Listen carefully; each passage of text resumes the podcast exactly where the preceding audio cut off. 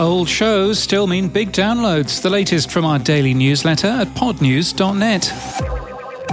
48% of podcast downloads are of old shows, says research from First Story. The company points out that dynamic audio insertion for advertising makes all shows monetizable, even old ones, uh, and will launch mass DAI tools this quarter. In July, Audioboom described a similar percentage of back catalogue show downloads. PodInbox has launched a monetization feature, they've exclusively told us, to allow podcasters to get fan donations.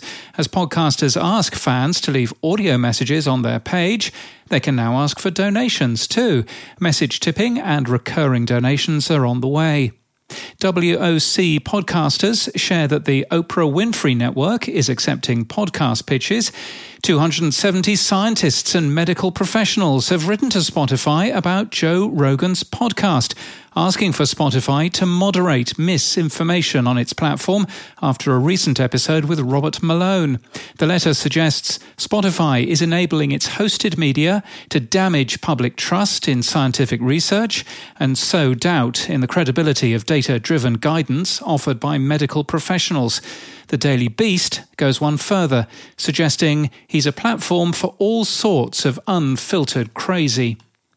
Chartable now offers a pixelless onboarding option for smart ads. The new solution is server to server, and unlike the pixel based version, can't be detected or disabled by ad blockers. And branded podcast agency Sweet Fish Media is to build new offices in Winter Garden in Florida, including four studios and a go kart track. In People News, Maria Garcia is the new executive editor of Futuro Studios. She joins from WBUR in Boston. And Stephen Hine has launched his own podcast company, Story Mill Media. He was SVP of digital content at NBC Entertainment and worked for Nerdist Podcast Network and Fox.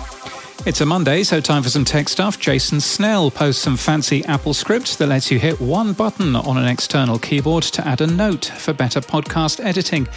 A method to inform podcast apps the instant a new episode is published. Podping saw 139,328 new episodes published over the last week. You can now use the Podping Watcher to see new episodes appear in real time. Now, Apple Podcasts or Spotify don't use Podping, and both platforms check our RSS feed every five minutes or so. Assuming they do that for each of Buzzsprout's 107,000 active podcasts, that's more than 18 million RSS feed requests a month. Podping would reduce that traffic to just 159,000, saving 99.2% of bandwidth, server time, and electricity, while offering a better updated directory for listeners. The open list of podcast analytics prefixes has been updated with Podkite and Médiamétrie. The same repo also includes updated RSS user agents and podcast app user agents. And does anybody know what Podcast Player slash 1.1 is a user agent for? Imagine how easy that is to Google. It's a very strange thing to me how one crew of guys could grow up in a neighborhood and all turn out to be serial killers. From ID, Mafia tapes dives into the history of the DeMeo crew and a trusted associate, Dominic Montiglio. You'll hear from Montiglio in his own words before his sudden and unexpected death during the making of the podcast. It launches today. In the latest episode of the Podcast Accelerator, co founder Mark Asquith talks about podcast hosting company Captivate's acquisition by Global and the company's plans for 2022. I was an advisor for Captivate, and Exactly with Florence Given is launched today by Something Else. Artist, feminist, and best selling author, Florence and her guests will take big topics like relationships, social media, feminism, and body image and examine them through a feminist lens. And that's the latest from our newsletter. For all the links, we're at podnews.net.